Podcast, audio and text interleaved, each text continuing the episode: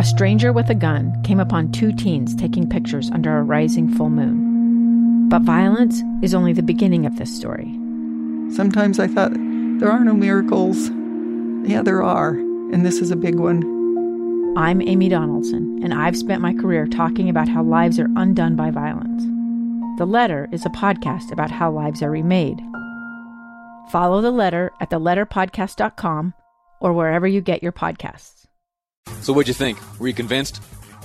Did that Brigham Young University researcher convince you that playing video games is safe? Or at least that it's safe for 90% of us? I'm still unsure. I'm still hesitant.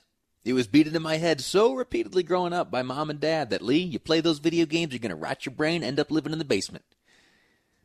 Now, I've softened a bit. How about you? Would you send me a note? 575 00 is the Utah Community Credit Union text line. 57500 Utah Community Credit Union text line.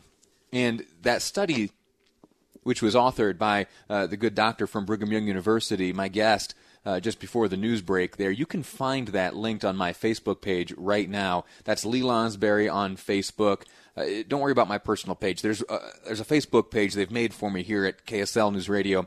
It's Lee Lonsberry, and you'll see a little logo for Live Mic, the name of this program. Click on that, then you'll find that study, and you'll find the findings and an article written to summarize all those findings. And let me know what you think. Are you convinced? Do you think it's a safe practice? Do you engage in it yourself? Have you found yourself playing more video games in the midst of this coronavirus era? I know many of my friends, they play, they connect similar to the way the son of that BYU researcher connects. You know, the video games today aren't like Pong of yesterday you can connect and do all kinds of online stuff. But listen to me, I'm describing something I don't even uh, play myself. Anyway, so let me move on. Let me move on to the sleeping habits of congressmen and women. No, I know.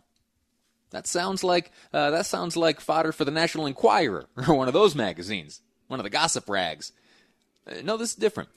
This has to do with whether or not it's okay for members of Congress to, while in Washington D.C., on Capitol Hill, engaged in the people's business, if it's okay for them to spend the evenings in their offices. There's a member of Congress, Jackie Speier. She represents California's 14th congressional district, and she, for a long time, has made it her mission to convince the architect of the Capitol, that's the boss over the Capitol facilities out there in Washington, she has made it her mission to convince the architect of the Capitol that this practice ought to be abolished. Now, I know what you're thinking. You remember a story. Uh, you remember a story like this from about 10 years ago when Jason Chaffetz first went to Congress. That's right. When Jason Chaffetz first went to Congress, he, th- this is no joke, when he was flying out to D.C. for the first time to commence his duties as an elected member of Congress, he stopped on the way at Smith's grocery store. One of the bigger ones, you know, that, that sell clothes and stuff besides foodstuffs. He went over to the camping section, the sporting goods area, and there were a few different cots there. He selected one. He purchased it. I think it cost him about $44. He put it under his arm. He boarded the plane, made his way to Washington, D.C., and in the Rayburn House office building, where he had his office, he found a closet big enough to accommodate his cot. He laid it out, and that's where he slept. That's where Congressman Jason Chaffetz slept when he first went out to Washington, D.C. I'll let him explain why dollars a month by sleeping on a cot. Priceless. I got three young kids getting ready for college. Are you kidding? I this got real expenses at home. The estimate is that somewhere between 50 and 100 members of Congress are sleeping in their offices these days, or they live in their office. To include, get this, former Speaker of the House Paul Ryan. You know, when he was serving as Speaker of the House, he was living in his office when in Washington D.C.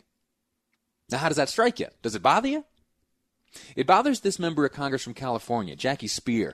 I don't have time to tell you her backstory, but it is fascinating. How she became a member of Congress is absolutely fascinating. It's irrelevant to this story, but it's fascinating. You and I someday will share that story. I'll tell you where she came from and how she made it uh, into this office. I want to read to you from a letter she has delivered to those in charge of maintaining the Capitol building and the office buildings which house the members of Congress.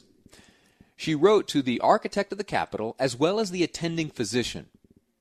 And she urges that out of current health and safety concerns, that they prohibit the practice of allowing members of Congress to sleep in their office.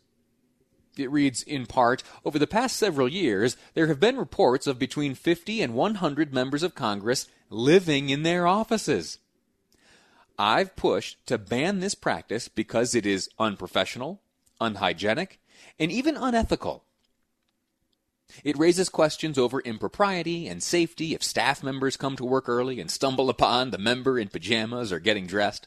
The legislative office belongs to the constituents, not the member, not the member of Congress. More recently, the coronavirus demonstrates public health issues as another major reason to ban this practice. While the practice is de facto eliminated while the House is not in session, members are expected to return to Washington, D.C. in coming weeks raising the urgency of addressing this problem. Congresswoman, I couldn't disagree with you more. And why is Lee Lonsberry qualified to say that? Well, because I was one of the staffers you mentioned in this letter of yours to the architect of the Capitol and to the attending physician. For five years, I was a staffer. I shared the hallways and the offices with these very members. Some of them have chosen to sleep in their office. They do so to save money they do so to save time. And I think that if it's a, a practice that's undertaken earnestly and isn't just a, a way to get the cameras looking at you, as is the case for some, and maybe it was even the case for Jason Chaffetz, who knows?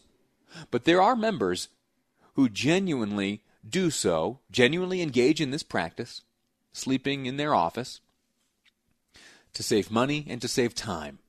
Save time, they eliminate the commute, they can dedicate more time to the constituents they represent to save money while they're maintaining a household back in the home district. They don't have to enter into the housing market of Washington, D.C., which I can assure you from firsthand experience is not cheap. It is not easy to find an affordable place to live in Washington, D.C. And oh, boo hoo hoo, right? The congressmen make plenty of money. Well, some of them have kids. Some of them have college debt. Some of them have kids uh, who are in college. Some of them have uh, expenses. They make about $174,000 a year, and you want them to maintain two households. You can do it, certainly. You get creative. But they found a way around that, and they found a way to spend more time in the office, and I think they ought to be applauded for that. So, Ms. Speier, I hope that your request is met with a rejection, and I hope that these members of Congress who have found a way to both serve their constituents and reside and slumber in their office are able to continue doing so happily and peacefully, and I think all will be well. Going to take a break right now, and then I'm going to talk about Joe Biden. You remember him? Yeah, he's running for con- or running for Congress. He's running for president. He's been to Congress. He's done that. He'd like to be president. He'd also like to pay your rent and your mortgage. I'll give you the details next on Live Mic. I'm Lee Lonsberry, and this is KSL News Radio.